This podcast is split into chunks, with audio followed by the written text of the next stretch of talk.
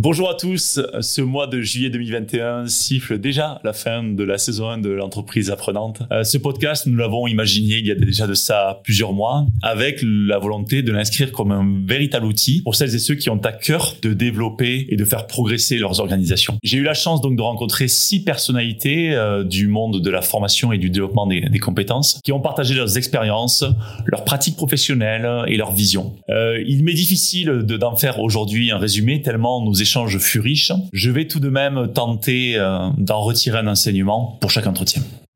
Anne Féninger chez Stellantis nous a appris à évaluer la maturité digitale des collaborateurs d'une organisation avant de mettre en œuvre une transformation digitale. Cela permet finalement de cartographier les compétences et le niveau de compétences de chacun afin de pouvoir mettre en œuvre le programme de formation le plus adéquat.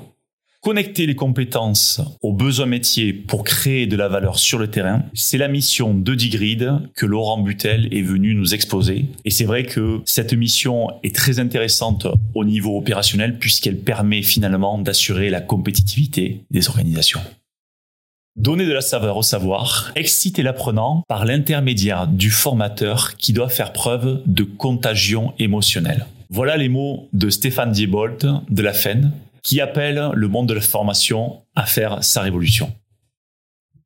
Commencer par pourquoi le fameux Start with Why, cher à Simon Sinek, pour développer une vision partagée pour tous les collaborateurs. Voilà comment Raphaël Scuderi et Monoprix pensent leur stratégie formation, afin ensuite de pouvoir donner aux collaborateurs les moyens et les outils de se former au plus proche du terrain.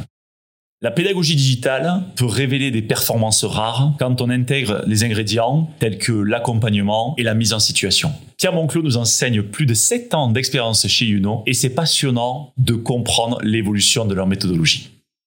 Derrière L'Oréal, marque et entreprise multinationale centenaire, se cache une culture de la formation continue développée depuis des décennies. Il aime à l'homme nous partage donc les recettes de cette culture où des écosystèmes se créent en local et créent finalement du savoir et du savoir-faire, puis se partagent au sein d'une communauté présente dans plus de 160 pays. L'entreprise apprenante saison 1 Club de fin.